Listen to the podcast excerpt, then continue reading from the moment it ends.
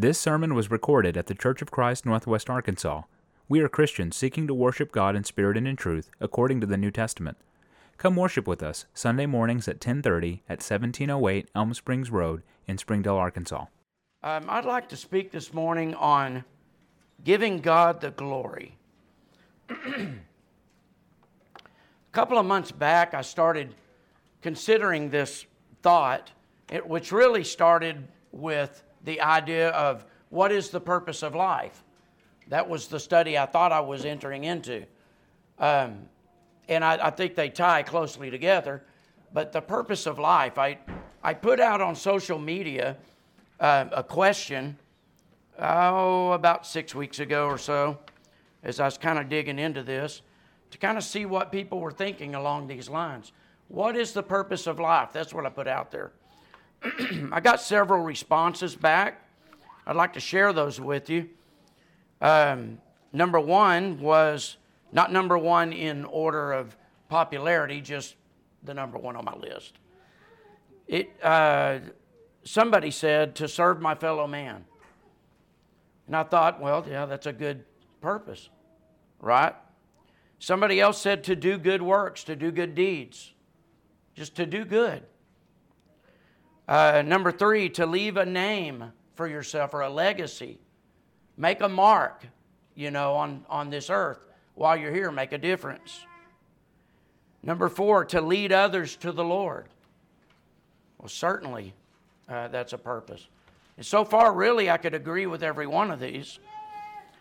then I got a couple of scriptures that was their answer. One was Philippians 2:11 that every tongue should confess that Jesus is Lord. I thought, okay, well, that, that's good. I agree with that. Uh, another one, Ecclesiastes 12, the whole duty of man scripture. You remember that? To fear God and keep his commandments. So, what is the purpose of life? You could answer it, I have concluded, in several ways. But with that being said, I think every one of these answers, and possibly there's many more, that fall under the idea of glorifying God. The purpose of our life is to bring glory to God. All of these answers, in fact, do that. And I want to give you some examples. what really got this study kind of kicked off for me was just reading a passage, I think reading in a sermon somebody had read about uh, Jesus meeting the blind man in his journeys. And in John 9, we read of this, beginning in verse 1. It says, And as he passed by, he saw a man blind from birth. And his disciples asked him, Rabbi, who sinned, this man or his parents, that he was born blind? And Jesus answered, It was not that this man sinned or his parents but that the works of God might be displayed in his life. And I got to thinking about this. Now, why would the disciples ask this question? First of all, why are they asking if this man sinned and it caused him to be blind from his birth? That's a little difficult to me to reconcile unless you're going for you were born in sin, you know, and then we'd all be guilty of that. So I guess we'd all be blind. Should be. So, why are they asking this question? Was it him or was it his parents? Well, Jesus gives them a, an answer that is kind of head scratching, it's kind of bewildering. Jesus said it wasn't either one of those. It wasn't that he sinned, it wasn't that his parents sinned. It was so that the works of God can be manifested or can be shown in what's about to take place. And Jesus goes on in this story and heals this man's blindness. Puzzling. This man has spent his whole life blind for a purpose that led right up to this moment to his healing. But I want you to note this story is not really about the blind man. It's not really even about Jesus healing it. Jesus said, It's so that the works of God might be displayed in him. what was about to take place in his healing was that God was going to get the credit. God was going to be glorified here. Even Jesus, in his teaching, submitted to this idea. He didn't work for himself, he was working for his Father. The things that the Father commanded him or told him to do is what he did, so that the Father received glory. That's where this story or reading of this passage began this study, and it got me thinking. So, his purpose in life really was that the works of God would be displayed in him. Then I got to thinking about, well, what about me? What about the purpose of my life? Could it be that the purpose of my life might be that the works of God be displayed in me? It's a fair thought, fair question, I think. Let's move on for a moment. we'll look at another one. This story in John 11, just a couple chapters later, is the story about Lazarus' death. And uh, we'll begin reading here in John 11, verse 1. Now, a certain man was ill, Lazarus of Bethany, the village of Mary and her sister Martha. It was Mary who anointed the Lord with ointment and wiped his feet with her hair, whose brother Lazarus was ill. So the sisters sent to him, saying, Lord, he whom you love is ill. But when Jesus heard it, he said this This illness does not lead to death. Pause. This illness does not lead to death. Well, if you know the rest of the story, Lazarus dies. That's a head scratcher again for me. What did Jesus mean then? It couldn't mean that he wasn't going to experience death because he, in fact, did. In fact, Jesus received this word, and the Bible records and tells us that he delayed his coming to Lazarus, to Mary, to Martha, a couple of days. He put it off. And so, in that period of time, Lazarus dies. Jesus didn't make it. Jesus shows up. Martha tells him, Lord, if you had been here, our brother wouldn't have died. Listen to this next line.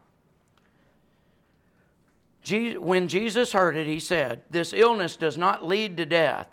And that's not the ultimate outcome, is what he meant, by the way. It is for the glory of God, so that the Son of God may be glorified through it.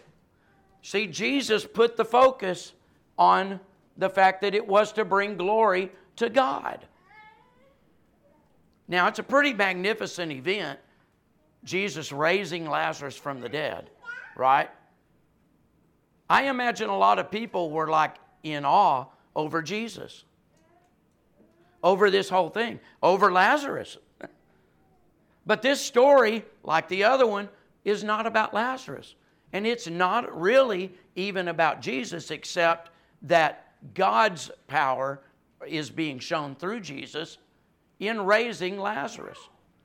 The focus and ultimate focus was not that Lazarus would die, it's that the glory of God would be manifested and shown. Are there other examples? We're not going to bring them all up because there is example after example, but I do want to mention a couple. I want to talk about this one in Exodus 3, Moses. There's so much we could talk about about Moses and all that he did in leading the children of Israel out of Egypt. But look at these verses here. When God is talking to Moses and trying to, or, or trying to convince Moses, I guess, would be a fair way to say it, to go to Pharaoh and to tell him what God is saying to Pharaoh so that his people could be free. And Moses said to God, Who am I that I should go unto Pharaoh and that I should bring forth the children of Israel out of Egypt? And he said, Certainly I will be with thee. And this shall be a token unto thee that I have sent thee when thou hast brought forth the people out of Egypt Ye shall serve God upon this mountain. And Moses said unto God, Behold, when I come unto the children of Israel, they shall say unto them, and shall say unto them, The God of your fathers has sent me unto you, and they shall say to me, What is his name? What shall I say unto them? and God said unto Moses, I am that I am. And he said, Thus shalt thou say unto the children of Israel, I am has sent me unto you. Now I'm just going to pause there because there's a lot more we could read about this. But let's get the backdrop and the, the big picture here. This story was not about Moses delivering the children of Israel out of Egypt. It wasn't about Moses. What did God tell him? You tell them, I am sent you. This is about God delivering the children of Israel through Moses. He used Moses, yes, but Moses didn't do this. Moses couldn't have done this on his own and by himself. Moses was the vessel, Moses was the person used of God to move it. Where's the focus? Where's the glory? Where's the praise, really? Should it be on Moses? No, it belongs to God who provided it, okay? One more. Genesis 50. I just, it, this is one of the stories, childhood favorites of mine, is a story of Joseph. So much in his life, so many things happen. And I'm not going to give you the whole story because it's, we'll be here for a couple of hours or more.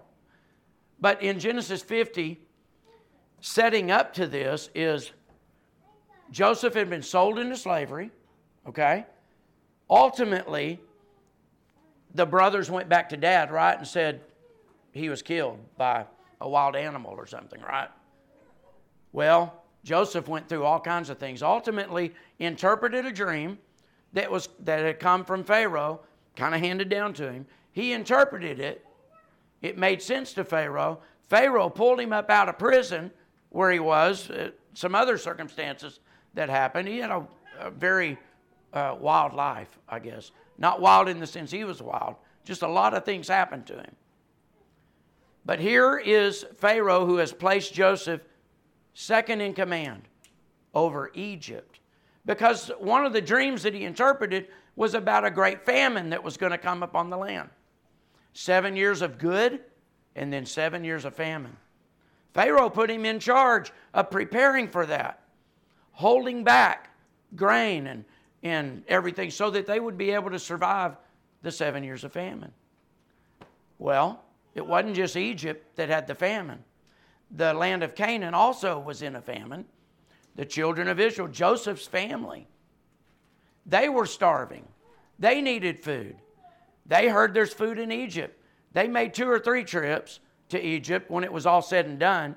Here's their last trip back to Egypt and they have brought gold and they have brought whatever they can to try to buy food. And I want you to know Joseph is over this. Joseph recognizes them. they do not recognize Joseph. They think Joseph's long gone. Oh, he's a slave somewhere, he's dead, whatever. So they don't recognize him. Joseph knew who they were. Joseph was not bound to have to give them food. But he did. Charging them money, which he gave back and all of that eventually. Joseph says to them, Do not fear, for I am in the place am I in the place of God? You see, they had come and bowed down before him. Joseph took a very humble approach to this. I'm not God. I'm not your God. What are you doing? As for you, you meant, he's revealed himself to him, you meant evil against me, but God meant it for good to bring it about that many people should be kept alive as they are today, including the lineage, or what would be the lineage of Jesus, right? Joseph's family, where the promises had been made that Jesus was going to come. You meant it for evil, God meant it for good. You see, something bigger was happening than just the individual incidents in Joseph's and his brothers' uh, lives. You see, God had a bigger plan. God knew all along how this was going to play out. And it was for the good so that they'd be preserved and ultimately family would be reunited. They would grow into a great nation within Egypt. And that's another story. We can take that further. So it's not exactly, it doesn't word that the glory goes to God and things like that. However, that's what he's doing. He's giving credit to God in God's plan. God meant it for something much bigger than you realized even what you were doing. In your evil, God meant it to turn out in this way, right? I also want you to notice that it was Jesus' focus. We mentioned it briefly a moment ago. But John 14 and 13, Jesus told his disciples, Whatever you ask in my name, that will I do, so that the Father may be glorified in the Son. That was Jesus' focus. Was not to draw so much attention to himself. That wasn't the ultimate purpose. It was that God was glorified through his life. And so that's what Jesus taught over and over and over again. Now, let's let's carry it on to some other aspects. Bringing glory to God I want you to tell you the scriptures are full of it. Nature itself brings glory to God. And I love this verse, Psalm 19 and 1. The heavens declare the glory of God, and the firmament shows his handiwork. All of nature does. The sun and the moon does exactly what God created them to do. The stars, the heavens, they declare the glory of God. Look up to the skies.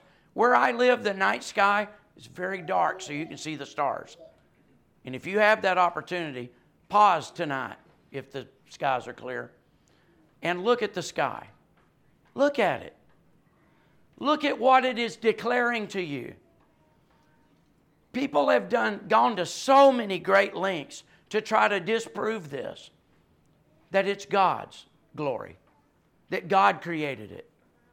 And you can do you can do that, I suppose, as much as you want. But it doesn't change the fact the heavens declare his glory and the firmament his handiwork. The trees that you look around, look around nature. Look at the insects, look at the animal kingdom. Look at just the vegetation on the earth. I'm telling you, in my opinion, you see the glory of God in it all. You know where you don't see the glory of God? In humans. Sadly. I mean, some, yes. But generally, man is all about trying to declare some different answer to rule God out of this equation, to not give him the glory. All of God's kingdom, everything that God created, declares his glory except for man who thinks he's wiser than God. That's why it's such a call to us to bring glory to God. We can do what a dog does. Bring glory to God, I mean. We can do what a tree does. We can obey. We can do exactly what God created us to do. Pause on that thought and let's just look at that. we are to bring Glory to God in all things, particularly our bodies. Paul wrote to the Corinthians here. Now, they were having all kinds of difficulties and, and uh, really immorality and things of that nature. And Paul t- reminds them, For you have been bought with a price. Therefore, glorify God in your body. What does that mean? That means i w- I'm going to use my body in a way that honors God, that praises God, that glorifies Him. Not in ways that doesn't, not in immorality, not in using these hands to steal. You know, or you can bring up a litany of examples. But we were to use our bodies to glorify God. And he reminds us we were bought with a price. This is important. This means something to our Lord. John 15 and verse 8, Jesus reminds us, My Father is glorified by this, that ye bear much fruit, and so prove to be my disciples. Bearing fruit. And you can argue what the fruit is, doesn't really matter. I think it's probably all of it. But fruits of the Spirit, to fruits of other disciples, you know, bearing fruit, producing, producing that which is good and godly. But Jesus said his Father is glorified when we are doing the things that we should do. 1 Corinthians 10 31. Good reminder. Whether then you eat or drink or whatever you do, do all to the glory of God. In eating, you can bring glory to God. In drinking, you can bring glory to God. In everything that we do and say and think, act upon, all of that can be done or should be done to the glory of God. now, when I was looking at this, and I was digging around just looking for examples, thoughts, I ran across a writing by a John Piper. And it his writing says is called Orange Juice to God's Glory. Could be a little over the top for some of you. I don't know. It was when I first read it. I thought, I'm not using that. It's a little too much. And then the more I read it again, and I thought, oh, it's really valid. He's got some good points in here. Just listen, take it for what you want, but I'm going to share it with you. Orange juice to God's glory. How can I take a glass of orange juice and glorify God while drinking it?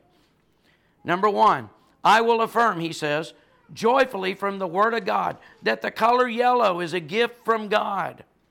The sweet taste is a gift from God. The nourishment and the way my body uses it is a gift of God. The sun and the rain that grew the oranges is a gift of God. The trucking and the grocery, tra- grocery chain, I can't say it, that brought it to me is a gift of God. And the list could go on and on.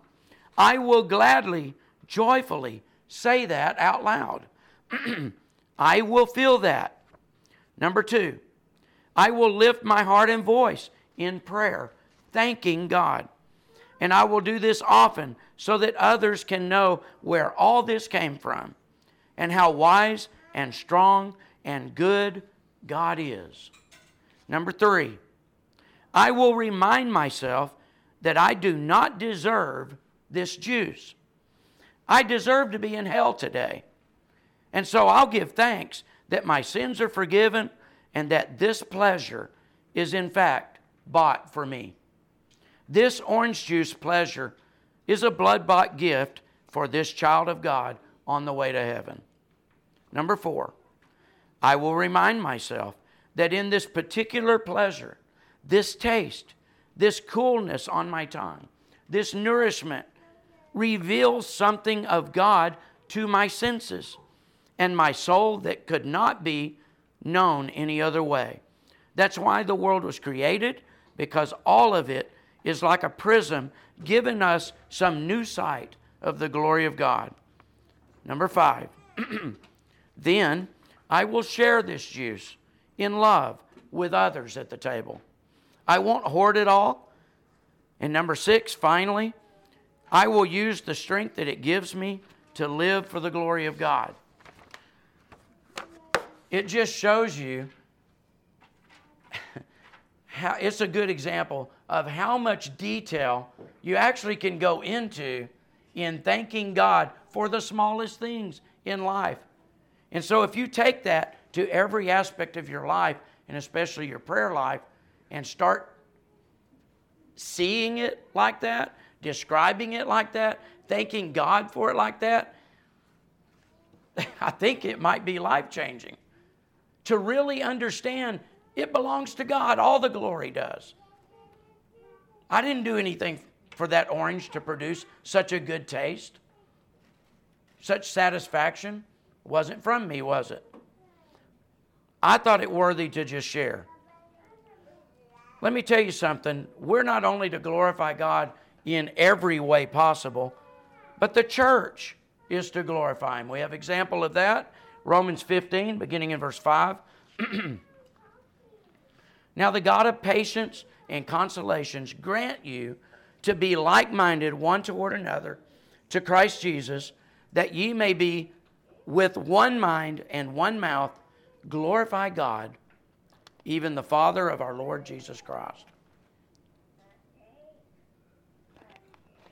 It glorifies Him if we speak with one mind, one thought, one mouth. In other words, one word, one message, the same message. That brings glory to God. And we as the church should be that way.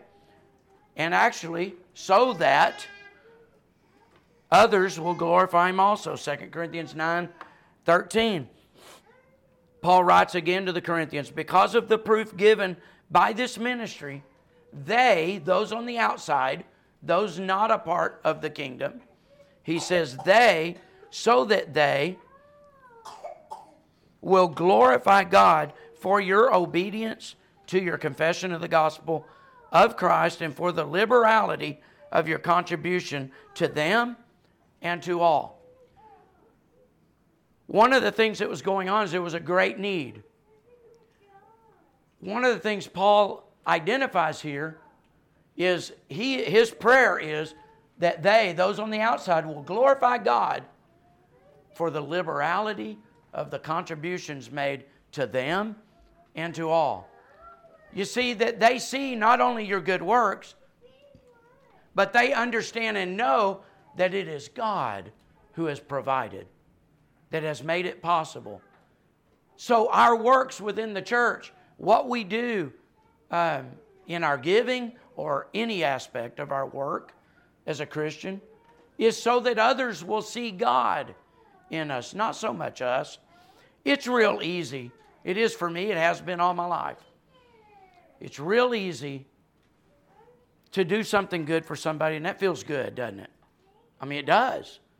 To do something, to see a smile on somebody else's face, something you've done that met a certain need that they had, to see the refreshment, to see the joy, that warms my heart to do that. So it's real easy then to take that and walk away and go, I did such a good thing. I am so good. My dad used to say, Don't break your arm from patting yourself on the back. We think a whole lot more highly of ourselves than we should, a lot of times. We just do. You see, our lives should be so enwrapped in obedience, submission to God that when we see the needs and we respond and we do things, that we understand to give God the glory and not us. I'm not saying it's wrong to tell somebody thank you. I think that's very appropriate. But I will also tell you what's appropriate is if you're the one to, who has who is receiving praise, it's very appropriate for you to say, "To God be the glory." To, to God be the glory. Let me tell you something. I heard J.R. Smith one time say this. It, it just has stuck with me. He said, There is nothing good in me except Jesus. There's nothing good in me alone. Anything I can think to do that'd be good, the only reason I do it is because there's some sense of, of a need from God that says do it. You see, I'm motivated or need to be motivated by the Lord Jesus inside me or by the Spirit inside me to do good, not to gain all the glory myself. God gets the glory. So let's, let's carry it on. There's a little more. It speaks to our mission. Jesus said, Matthew 5 and 16, Let your light so shine before men that they may see your good works and glorify your Father which is in heaven. You see, I might have good works, but it's not my good works. It's the works of God. I'm just being used. You see, we need to be used. We need to make ourselves available to God to be used, to see the opportunities and let God speak to our heart. I mean, I don't know how you feel about the wording of that, but uh, there's some essence of truth there. We need to have an understanding and realize that God is speaking to us. He speaks to us when we read from the Bible. He tells us to do good unto all men. You see an opportunity to do good, go do good. You're doing it. Why? Because of what God's done for you. It all comes from God. And that's our mission. As our light shines before men, they'll see our good works. We don't want them to praise us. Don't lift us up. Like Peter said, I'm a man just like you. Stand back up, you know. Don't overly thank me. Let, let's together glorify our Father, which is in heaven, where it rightly belongs. Okay? Hebrews 13 21. this is why. That he equip you in every good thing to do his will. So who's equipping who? God is equipping us, right? God equips us to do good things to do his will, okay? Working in us that which is pleasing in his sight through Jesus Christ, to whom be glory forever and ever. Amen. Philippians 4:13. I love this passage. Probably a memory verse to many of you. I can do all things. Period. Is that what it says? I can do all things. Man, I am special. There's that patting on the back again, right? That's not what the verse says. I can do all things through Christ who gives me the strength. Through Christ. Where's the credit go? Not to me, to Christ. Look at the next one. 1 Thessalonians 2. As you know how we exhorted and comforted and charged every one of you as a father doth his children, that you would walk worthy of God, who hath called you unto his kingdom and glory. What's your calling as a Christian? We're being called to his kingdom, we're being called to his glory. All things are to glorify him in what we do. To be wor- walking worthy of God means we're given credit where credit is due. Philippians 2, verse 13. It is God who works in you, both to will and to work for his good pleasure.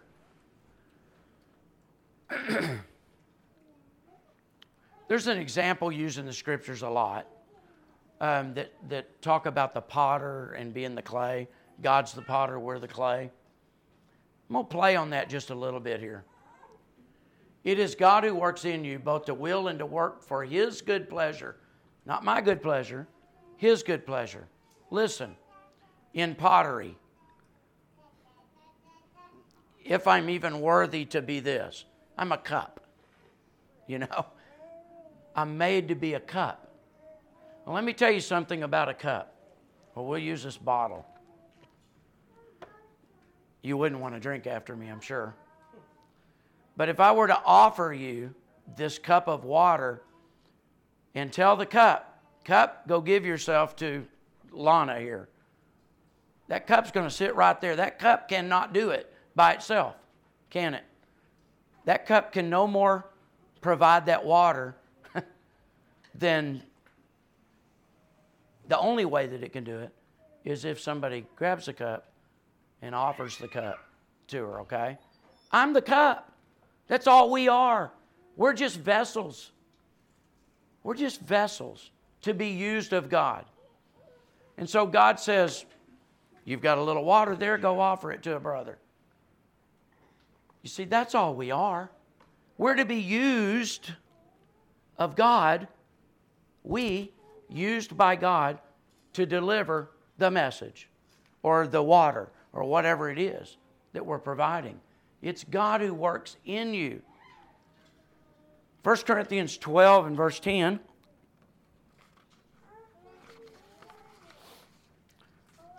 You see, you know, God cannot show his power in us if we're already full of ourselves. And that's the reason God allowed Paul's thorn in the flesh, if you'll remember. 2 Corinthians 12 and verse 2 For the sake of Christ, then, I am content with weaknesses, insults, hardships, persecutions, and calamities. Let's pause right there. If you're going through all of this that Paul has gone through, not just weakness, weakness would be bad enough, right? insults. That'd be rough. But we're getting into hardships, persecutions, calamities. That's a big word. That's destruction. For the sake of Christ, he's content with all these things. For the sake of Christ, okay? For when I am weak, then am I strong. God's power can show however God wants it to show, I presume, right? I mean, God is God, He can do whatever He wants. But let me tell you what He's chosen to do He's chosen to use us, weakly vessels, very weak, just a vessel sort of person, average folks, to use us to share the gospel with others or to do good works for others, to use us. And for the sake of Christ, we need to be content in those things. You know, when Paul was at his weakest here, God could be at his strongest. Paul wasn't saying, I've got this, God. I've got it. I've got it handled. That wasn't Paul. Paul learned through this thorn in the flesh that through his weakness is where God was really revealed. Because, see, Paul didn't have the strength, didn't have the power to be able to do what he would have liked to have done. And when he got out of the way and let God work,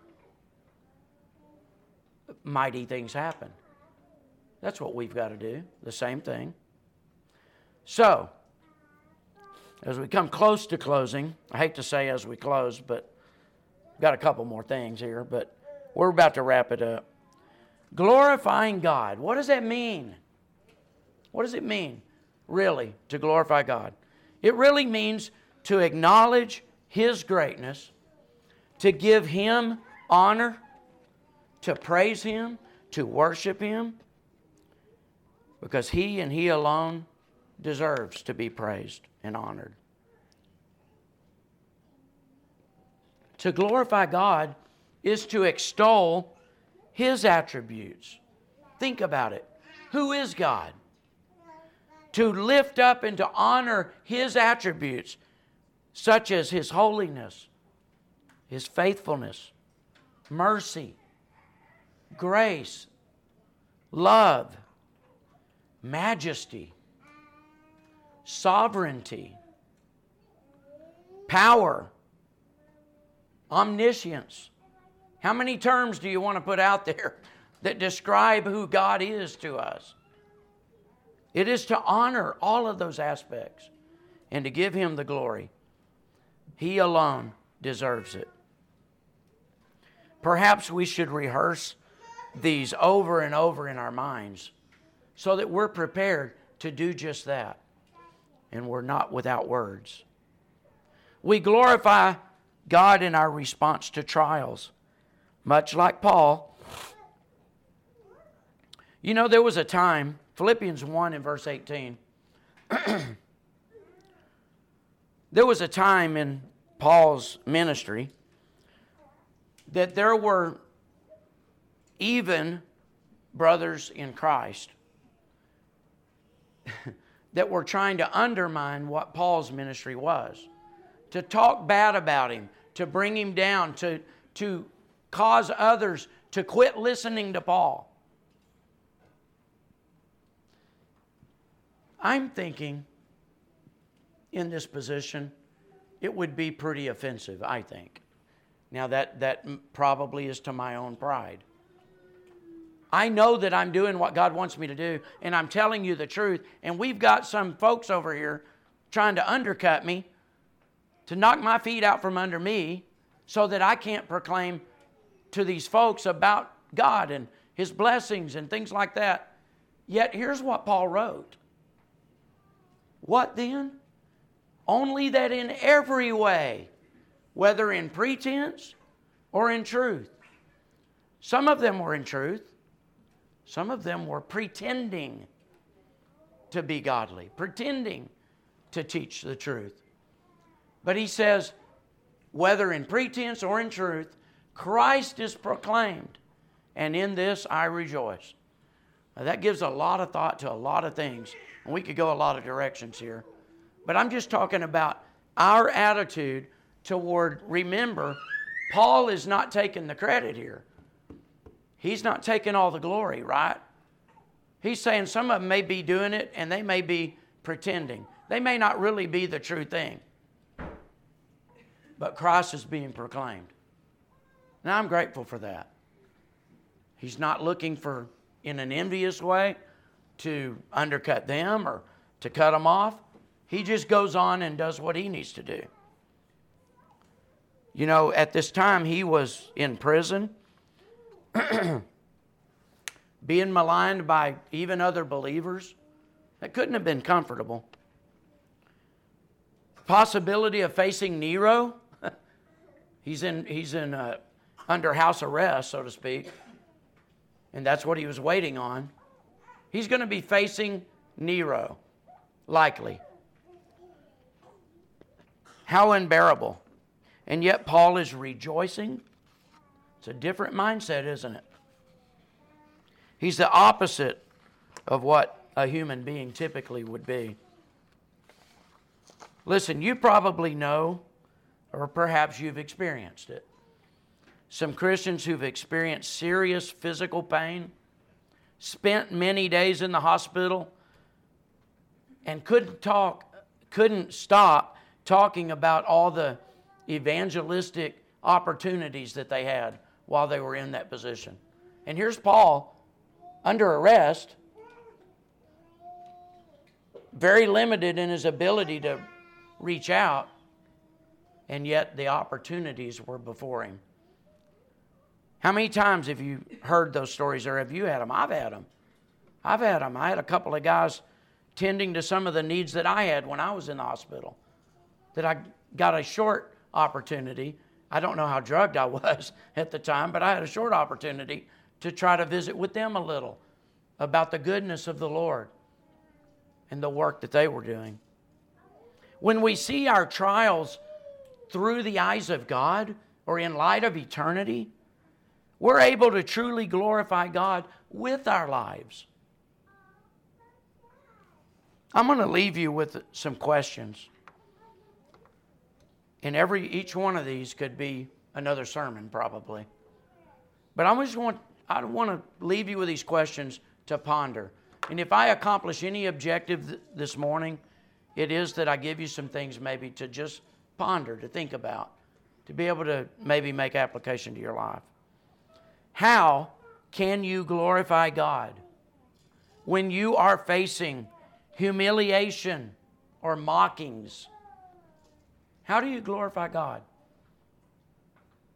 How do you glorify God when you're facing sickness? How can you glorify God? Sadness. How do you glorify God? Financial pressures. Death of a loved one. How do you glorify God? Physical inabilities or maybe as some of these are, uh, we've announced even this morning, Brother Darrell and others that are fighting cancer. And they may be looking at ultimately, well, we all are, right? We're looking at death, it's coming. Maybe we're getting an early sign of a sickness that's going to take us out. Maybe. How do we glorify God? How on your deathbed or if you're bedridden, perhaps late in your life, you know these stories, maybe in your own family it, it's happened, where somebody is having to completely care for them 100%, either in the home or in a home. Either way. How does that bring glory to God? How can it bring glory to God? Let me just offer a couple of little things for you to think about, and then you can expand on that.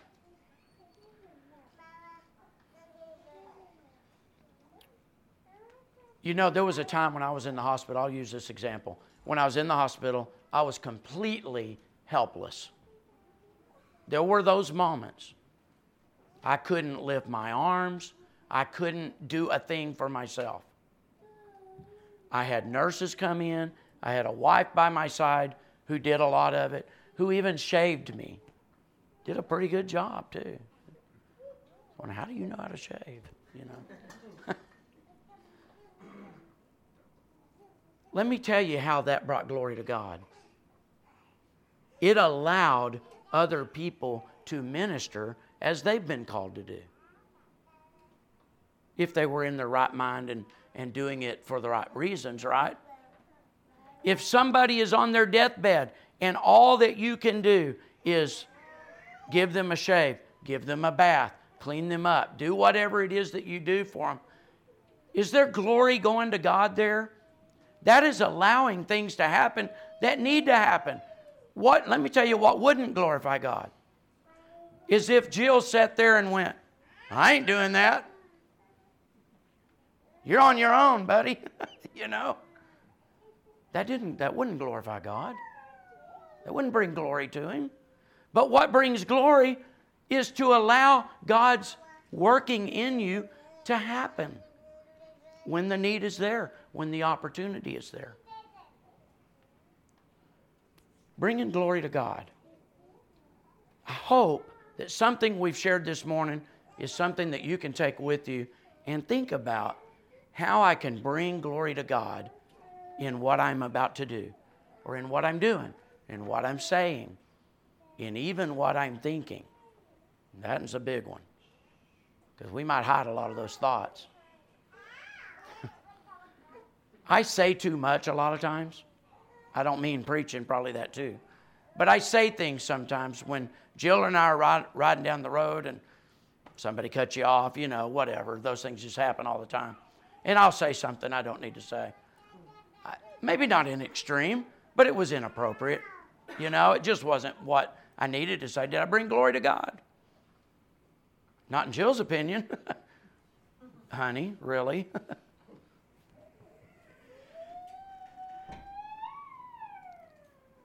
How can you bring glory to God with your life this week?